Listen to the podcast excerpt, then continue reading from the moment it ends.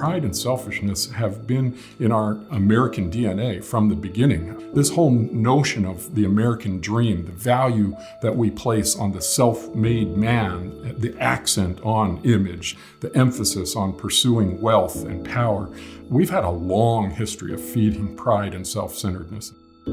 Hey, all, this is Nate Dancer with Pure Life Ministries.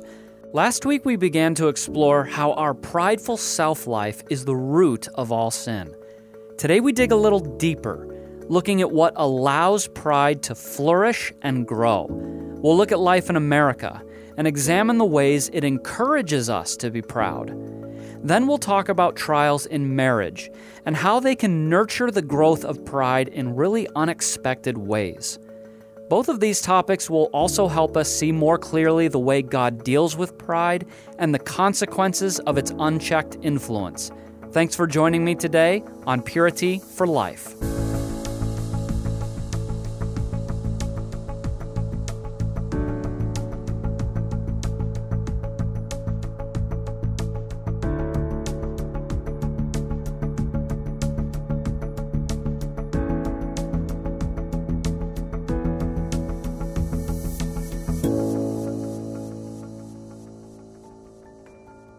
It's not easy to let the Lord deal with our pride because He does it by putting our self life to death.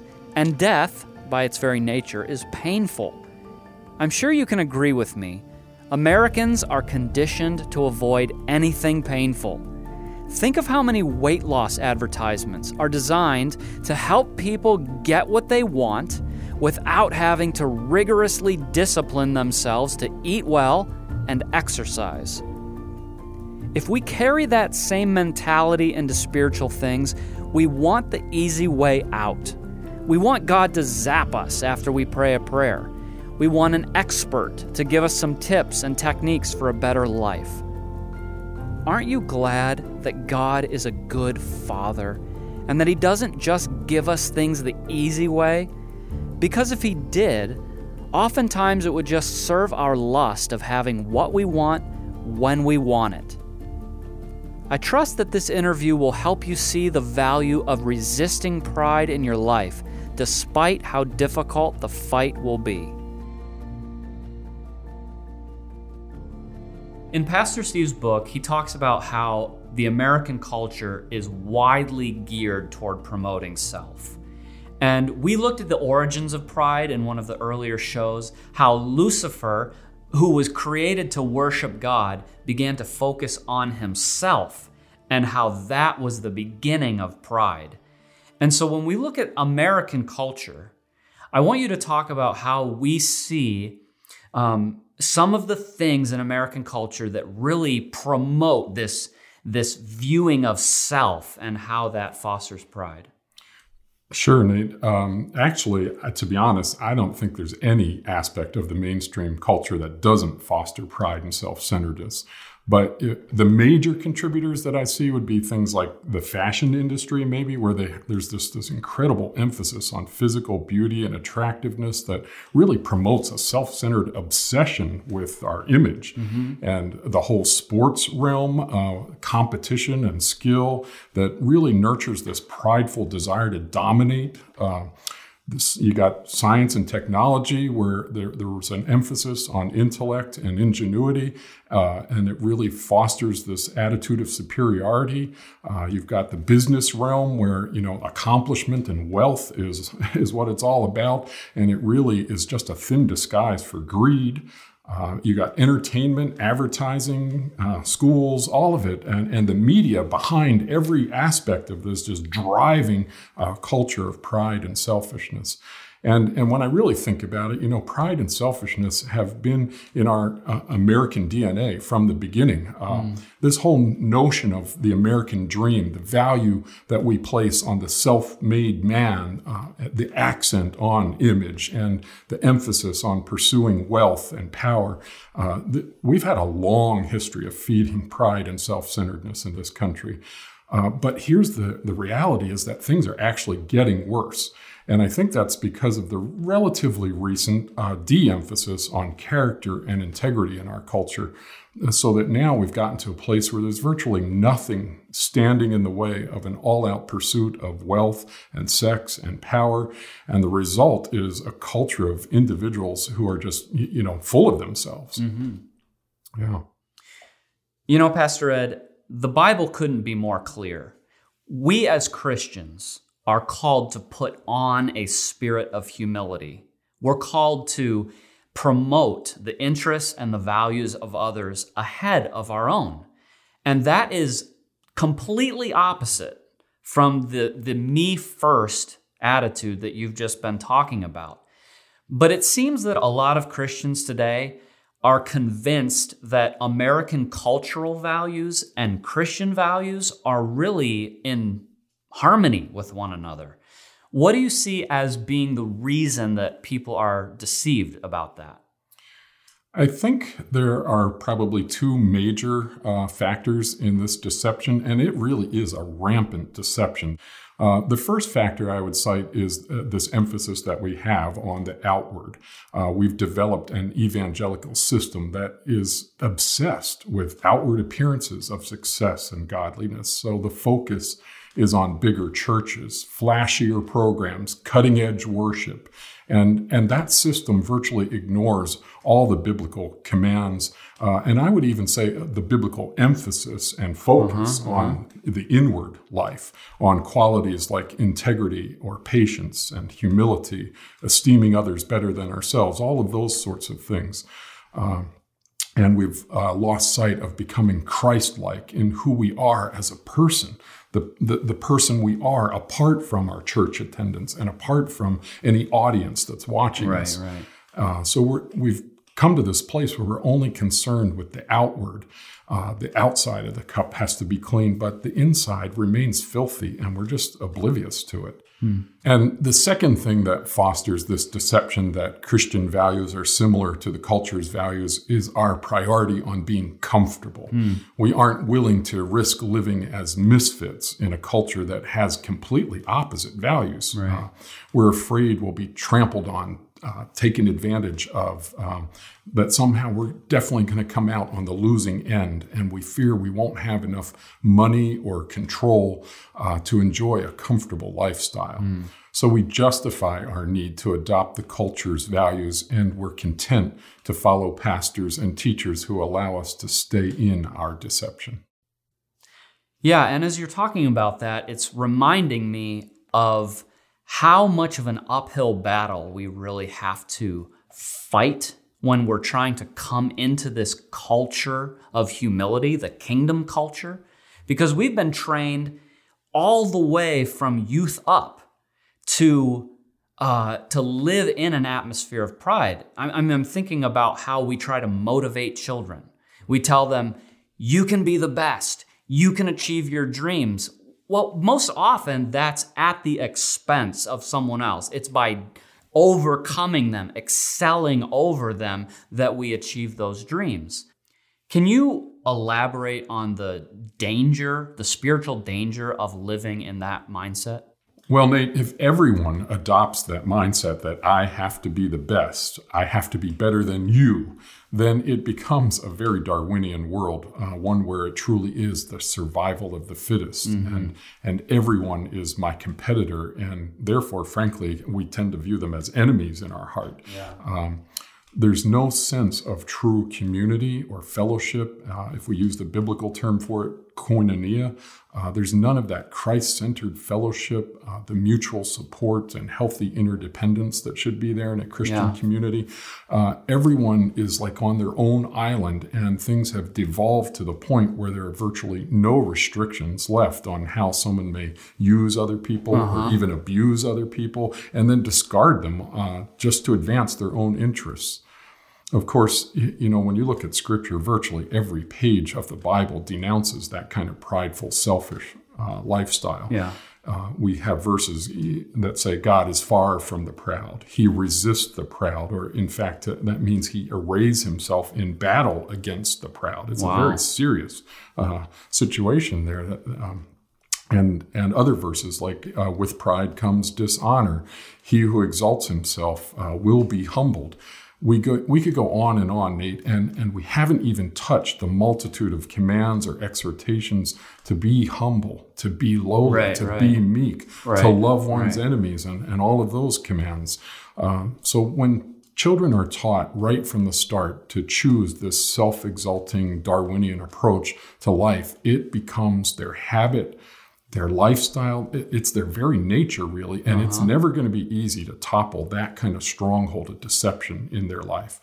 Uh, so the christian teaching if they do come to it on humility and meekness seems outdated Yeah. unappealing to them uh, probably even unacceptable frankly. And so we end up with a lot of nominal christians who don't know the first thing about laying down their life for others.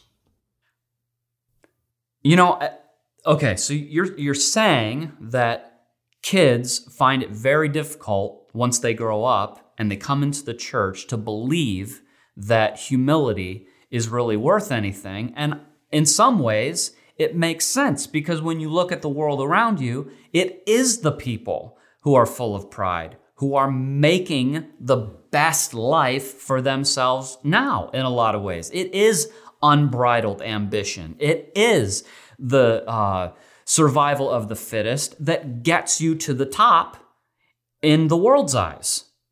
Um, and so it, it's it's very hard for us to reconcile what the Bible says about the end of pride, that pride comes before destruction, with what it seems like is happening in the world, in, in the reality of the world. How do you reconcile these two things?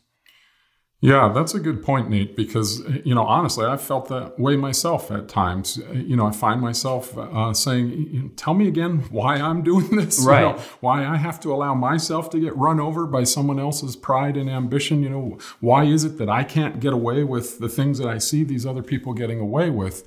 Uh, but I want to emphasize that God's word is always true. Pride really does lead to destruction, like that verse says. Haughtiness really does lead to a fall. The meek really will inherit the earth. And uh, for me, Psalm 73 is, has become one of my go to scriptures when, whenever I find myself struggling a little bit in that mindset of seeing all these people prospering despite their obvious pride and ambition behind it all. And I, I obviously won't read the entire psalm right here, but it opens with the psalmist admitting his struggle with this very issue. And he says, But as for me, my feet had almost stumbled, my steps had nearly slipped.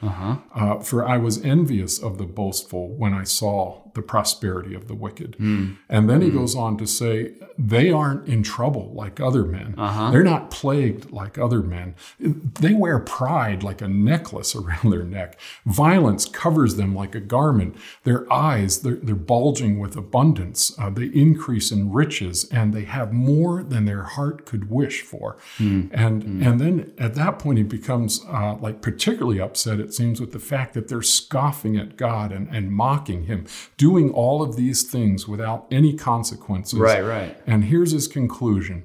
Surely I have cleansed my heart in vain and washed my hands in innocence. Wow. In other words, why do I have to fight my pride, point subdue my this? ambitions, and deny myself? Right? Uh, uh, here I am doing all the right things, and these wicked men have more blessings than I have. Right, right. But you got to get all the way through the psalm. You come to verse 16, and he says, When I thought how to understand this, it was too painful for me. I mean, it really is, Wow. you know, a struggle sometimes, uh, and it's a real struggle. But then he went into the sanctuary of God, into the presence of God, really. And that's when he was able to understand things. He saw their end. And he said, Surely you set them in hmm. slippery places, you cast them down to destruction. Oh, how they're brought to desolation as in a moment, as in a moment, even. It's going to happen mm-hmm. fast and suddenly for them. And they're utterly confu- consumed with terrors. Mm. And he sees their ultimate end uh, and says, For indeed, those who are far from you shall perish. Mm. You have destroyed all those who desert you for harlotry. Mm. And the lesson from this psalm is that God, in his mercy, gives even the most wicked men time to repent, Yeah, a yeah. long time to repent. But sooner or later, those who don't repent of their pride and selfishness, mm-hmm. they will be abandoned to the destruction that they have sown for themselves.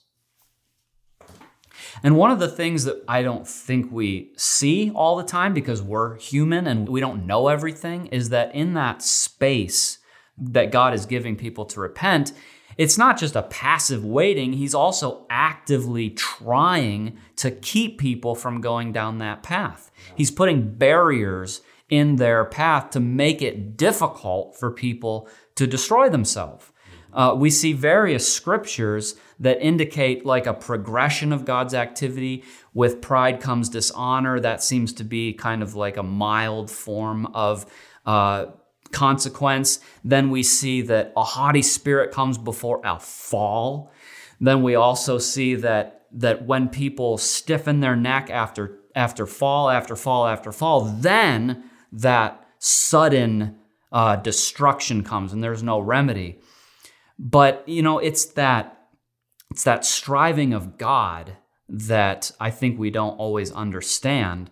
And man, when you've striven or when you've resisted God time after time after time, that suddenly is a very terrifying thing. And it really should uh, cause us to examine ourselves. Where has God been striving with us and we've been resisting Him? Because um, we're not going to have any excuse in that last day. When you've seen people who have resisted God over the years, what are the things, the specific things you see God using to try to get their attention? Yeah, that's a great question uh, because God is clearly always uh, trying to get them to repent, uh, and and I think that they probably most of us probably miss what God has been doing. We don't interpret it as uh-huh. Him dealing with us, trying to bring us to repentance, but He, he surrounds us with examples of other people who mm. are falling because of their pride. He delivers warnings to us, uh, sometimes even through non believers, just somebody who arrests us in this course we're on uh-huh. or, or makes a comment to us. Uh, a lot of people, I, I, think he comes at them in some of the milder ways with uh, frustrations, things mm-hmm. in, that just won't work out smoothly. Like they know they could or should. And right. This is not happening for them. Uh, conflicts in their relationships. So those kind of things at the milder level. And when someone's still resisting and just not repenting like they ought to, uh, I, God clearly does take uh, you know a more serious approach and, and intervenes with things like maybe there's even a direct message now. You know, just connects them to a sermon, a right. book, or somebody walks up into their life and confronts that the sin in their life head on in some way. Um, he may uh, allow them to experience very serious financial setbacks, uh-huh. uh, some kind of major calamity in their uh-huh, life, uh-huh. Uh, an accident or, or health issue develops, uh-huh. um, loss of job. I mean, I've seen all of these things uh, right up to uh, you know their marriage collapsing and becoming addicted to you know alcohol, drugs, or of course at Pure Life we see a whole lot of sex addiction, yeah. Uh, and things like that.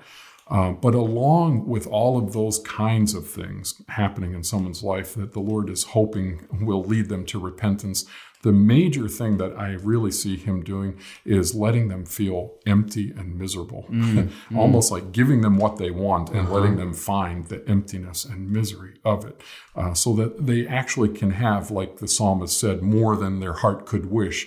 But internally, it's unsatisfying and mm-hmm. miserable for them. And what they can never have in that situation is intimate communion with the Lord, which yeah. is really what they're craving and just don't know it. And without that kind of intimate communion with the Lord, uh, life is meaningless. Yeah. Uh, Solomon said it best all is vanity. It's a grasping for the wind at that point. Okay, so you have identified some of the spiritual consequences that affect that person on their end. And those things are always really, they're scary for a person who's selfish. They really deeply affect them in a, in a kind of way. But then there's all this collateral damage for the people around them. And we haven't talked at all about the consequences of a person's pride on other people. Can you talk about some of those things? Sure. Uh, because, you know, pride is devilish. And the thing the devil especially is intent on destroying is other people. Mm. That internal misery uh, we were just talking about shows up in various ways. Uh, sometimes the person is really driven and he just walks all over the people around him. He, he's wounding them, but he doesn't even know it. Mm, and mm. and uh, other times, you know, the driven person frequently has a bad temper. And uh, of course, it's usually the people closest to him, right around him, who get the brunt of that yeah, anger. Yeah. Uh, somebody else might deal with his misery by medicating himself with illicit substances or activities. And uh, obviously, here at Pure Life, we see this uh, frequently with the men who are now addicted because they've used pornography or adulterous relationships or something like that to uh, as a form of self medication. Right, right. Their pride and selfishness destroys so many marriages. Uh, we see wives oftentimes who are devastated and not even willing anymore to try and rebuild the marriage. Mm-hmm. Uh, they're so hurt, so humiliated that even if they are willing, what tends to come out of them is their anger, and they, they have an extremely difficult time learning to trust yeah. a man or specifically their husband again. And, and on top of that, you know, pride and selfishness is destroying families. Um, whether the person is single or married, uh, pride has re- wreaked havoc on their relationships with their family members.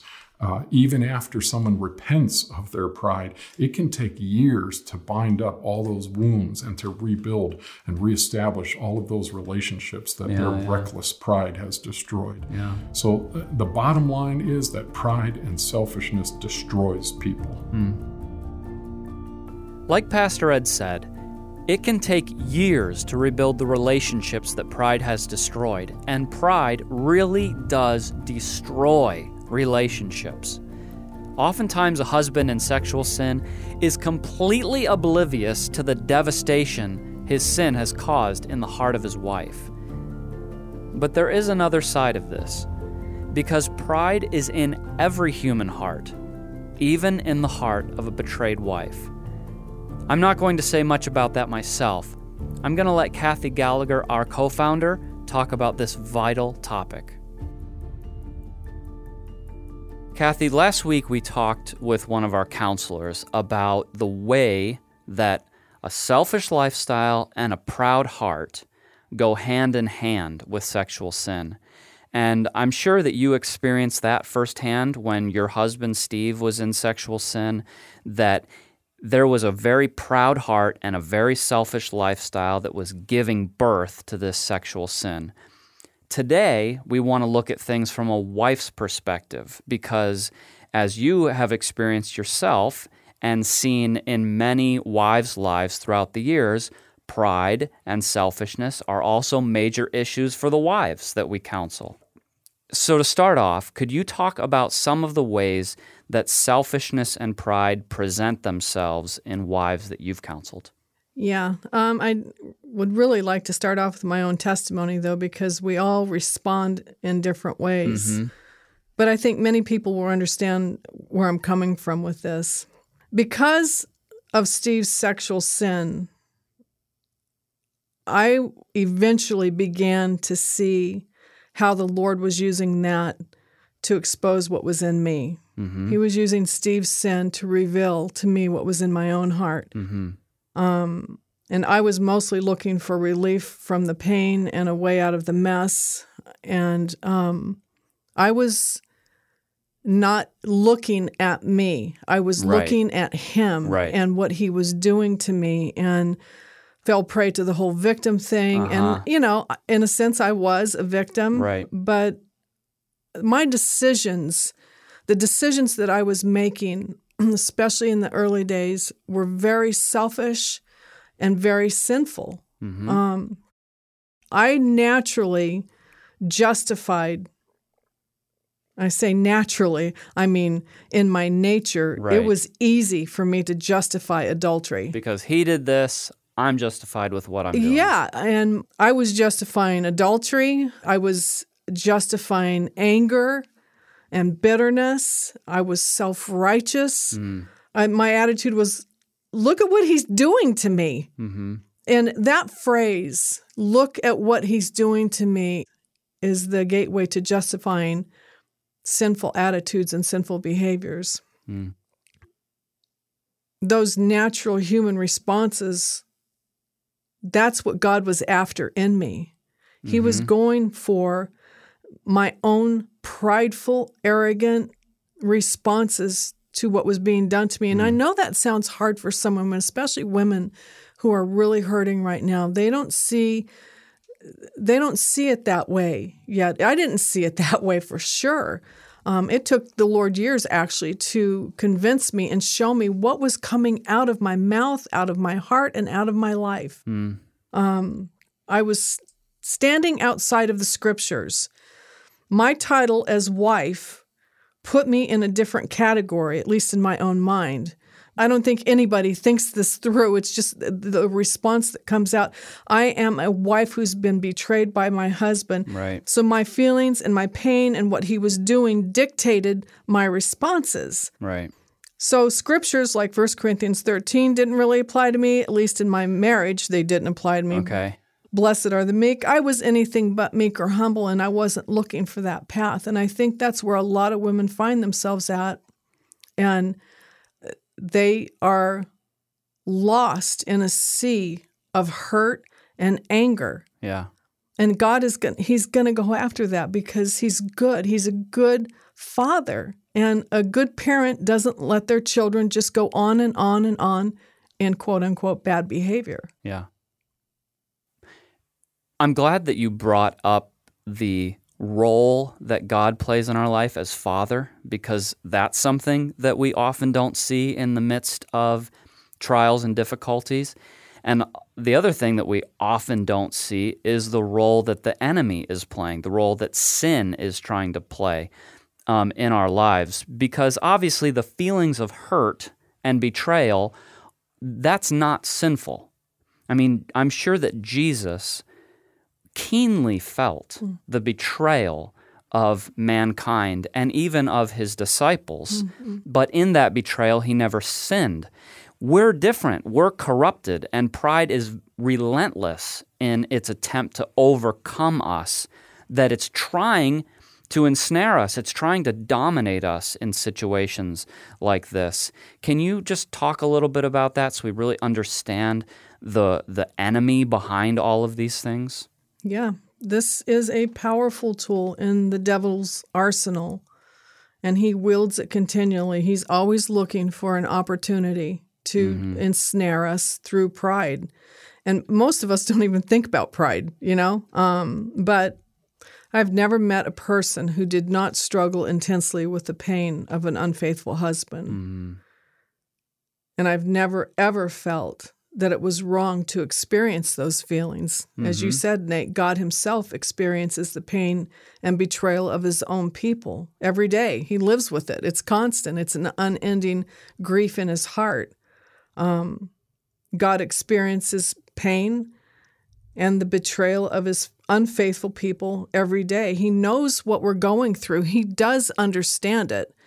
Um, but some of the pride issues that I've seen in some women are those yeah this, this is a probably the biggest thing i have seen and that is women who take absolute control over their husband mm. the need for constant updates the need for constant information the need for where were you the need for what did you spend money on looking at his phone looking at his computer um, mm. calling him throughout the day and just this it's a fear driven pride.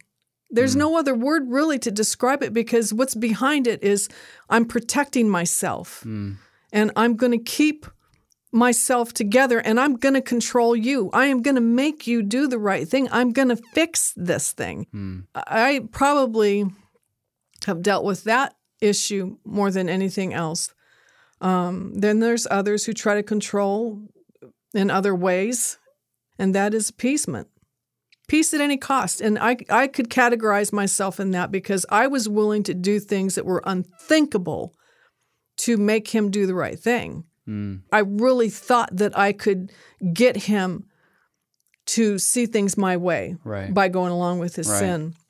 That was such a horrible, horrible grief to me. And I know it was a grief to God, but you know, the, the older I got and the more I started to really see things from God's perspective, probably the most, the ugliest part of that for me was that I didn't care enough about Steve to step in and say, no, Mm. not from the control taking control or Right. being a control freak and trying to make him do the right thing but from the standpoint of caring for his soul Mm. and being willing to say "D- stop you know I, i'm not going to live like this this is not what god has called me to i didn't care that much about Right. spiritual things i didn't care that much about my husband i cared about me and i was willing to go along with whatever i needed to go along with to keep the peace and make him do the right thing so you know what? The bottom line with all of it is just selfishness. Mm. I hate to say that because I'm talking to women who are hurt. Yeah. They want to be comforted and they Yeah. need to be comforted. But this isn't the path. You know, the path of pride will always lead you to ruin. And that was that is what the devil is going for. Yeah, the path that seems like it's leading toward wholeness is each step taking us toward ruin. You Yeah. know, he's able to create these images and these these unrealities and just keep coming toward this thing that you mm-hmm. think is leading you in a good way and then that's what we've found, right? Is that that's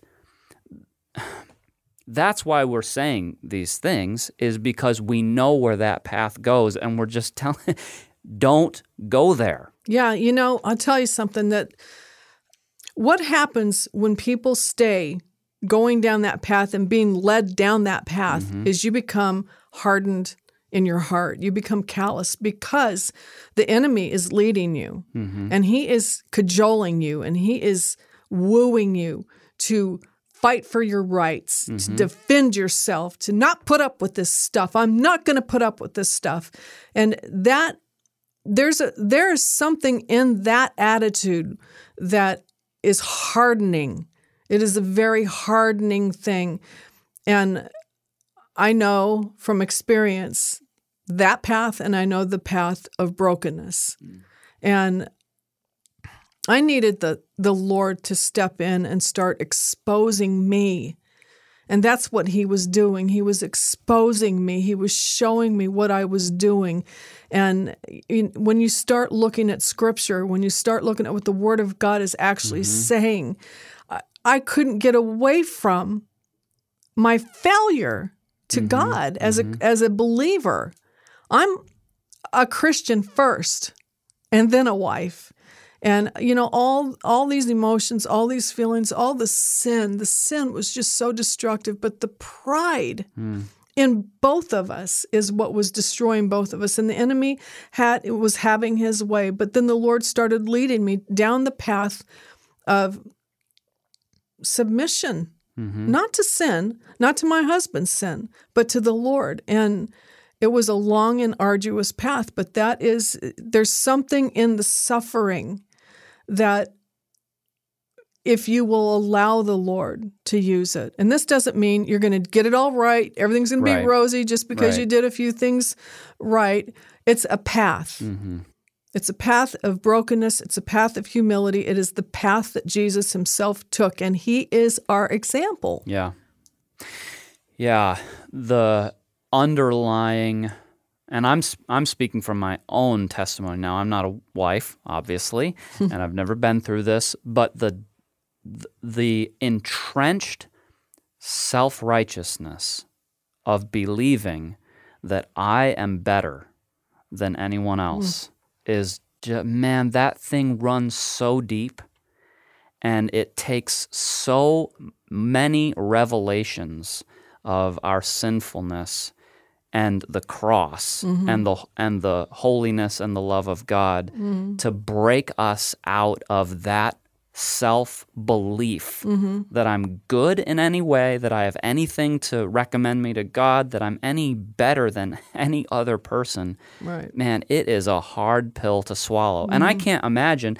Now, I'm a, this is coming from a person who's done horrible things. Hmm. Wives, uh, most wives, I would guess, haven't done that. No, but but that's not what Jesus died for. It wasn't just things. It hmm. wasn't just behaviors. It was hmm. attitudes. And the attitude, I would never do that is what he's going for. He's going after that because hmm. you know what? And I know people, I know most Christians that are listening probably have heard this before, but I'm going to say it again. Under the right circumstances, given the opportunity, there probably isn't much you wouldn't do. We're evil. And that is a revelation mm. that every believer needs to come to. You cannot come to the cross until you understand your black heartedness. Mm. Jesus did not come to heal the healthy. Yeah. He came to heal the sick. He came to redeem us from every lawless deed. And whether or not we've ever committed sexual sin, whether or not we were Hitler in our heart, that doesn't matter. We are fallen.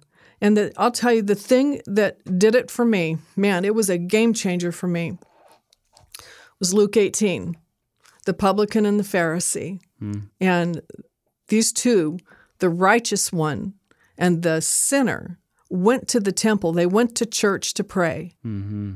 And the self righteous, the Pharisee, the one who thought he was good, and I would never do that, Yeah. Man, I'm telling you, he, it says that scripture, if you finish reading that passage of scripture, he did not go home justified in God's eyes. Wow. It was the sinner who said, who wouldn't even look up to God. He was so ashamed, so guilt ridden, so beaten down, so fully aware of who and what he was. It was real. And it wasn't yeah. just sexual sin, it was just, I saw myself in that man. That's who I was. I couldn't even look up to heaven. But I beat my breast. He beat his breast and said, God be merciful to me, the sinner. That man went home justified. And that is that is what did it for me when I saw that Jesus hung on that cross for mm. a quote unquote good little girl. Yeah. It made it real to me. And in my book, um, When a Secret Sin Breaks Your Heart, chapter five is called Level Playing Field. And that's where I describe what I went through, um, how God used the cross of Calvary to break my heart and make it, it just it put me on level ground with Steve. I'd already committed so much sin by that point, but it was the reality that I am a sinner. And until a person wraps their head around that, they can't have the compassion and the understanding mm. and the willingness to go through with a sinner until they've had that real revelation. And calling yourself Christian means nothing. Right. It doesn't mean anything to say, I'm a Christian, I go to church and I go to prayer on Wednesday, whatever. It's what is flowing out of you as a believer hmm. in your daily life towards, especially towards your quote unquote enemies. Hmm. You know, I was, as you were talking, I was just thinking about what we what we talked about how the enemy paints a picture to lead us into destruction. He also paints a picture to keep us from life, to try mm-hmm. to keep us from life. You know, like the idea of me seeing and finding out just how wrong I am as a person. He's he's always telling us through our sinful nature, don't do it. You don't want that's suffering, that's misery, that's pain, that's God would never want that. And mm-hmm. he's just it's like a this barrier keeping us from real life and mm-hmm. freedom because when you do come to it, that like you said, that man, that publican went home right with God. Yeah. Yeah. That's real freedom. Yeah. It sure is. And you can live with anything and practically anybody when you are that meek. And that's what it takes is meekness mm-hmm. and a real humbling of your pride. So God is faithful, you know, and He knows how to take us that way. The question is, do you want to go that way? Yeah. And are you going to argue against it? Because our natural responses are part of the fall. Yeah. And that is what Jesus came to redeem us from that sinful, fallen nature In every form. in every form. Yeah. Okay, so uh, if a wife is going this way, as you've said, the path of brokenness and humbling herself and forgiveness, and a husband is repenting of his sin, and they are, and that relationship in that sense is restored, there is still a lot of rebuilding and a lot of struggle for both people, I'm sure. Um, and in the early stages, that self life still needs a lot of dying. Uh, it's on the cross, but man, is it screaming. yeah. um, how do you how do you counsel couples to go through this early period without just being totally beaten down with discouragement? Well, it's not easy, and I'm not going to pretend like it is. It's very difficult. But once, once both of them are on that path, there is so much hope. A- And this is brief, but I think it's packed. If a person will just sit and think it through, quit looking to and at each other. Hmm. Start there, and then learn to say, I was wrong. Please forgive me. You have to quit looking to that person to to m- meet some need inside of you. We have a forced version of love in marriage in America, probably worldwide, but in America especially, it's just this this forced version of love. Um, that is a big wedding, a big house, lots of kids, all my personal needs being met by another person, marital bliss, the happily ever after deal. But true love is the tossing aside of personal happiness as trivial and it is planting deep in our hearts the interest of another person. Um, It is us meeting their need, not insisting that they meet our needs. And if if people can turn it around, if they can start to think in terms of I'm here for him, I'm here for her. Yeah. I'm not here for me. She's not here to satisfy my needs. He's not here to satisfy my needs. I am here for that person. That selflessness is what makes marriages excellent. That willingness to quit looking to that person to be your all in all Mm-hmm. will eliminate so many problems. It's just, yeah, it, it just deals with so many problems. And probably just as important is the ability to say, I was wrong. Please forgive me. And if you can do that in marriage, you will have a very healthy and long marriage together. You will become affectionate um, friends. Just such deep camaraderie, such deep fellowship and intimacy that you just you, you know people are grasping they're trying they they want it they're trying to get it they're going after it they're going to make it happen. That is not the way God laid out for his people or for any just a human being. That's not how you do it it's through self-sacrifice and it is through selflessness it's Jesus life lived out in us and through us.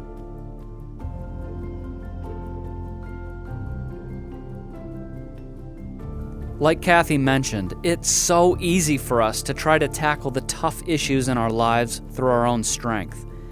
But really, it's just another way that our self life tries to avoid truly surrendering to God. And when we try to approach God that way, it leaves us feeling miserable because God has to resist our pride. But if you realize your need, don't let your pride stop you. Ask God to humble you and to make you poor in spirit. This is a request that He loves to answer. That's all for today. Thanks for joining us. Purity for Life is a production of Pure Life Ministries. For over 30 years, Pure Life Ministries has been the go to for those whose lives have been devastated by sexual sin. Visit us on the web for more information about our life changing counseling programs and powerful teaching materials. Also, check out our video clips of men and women whose lives have been radically transformed. All that and more at purelifeministries.org.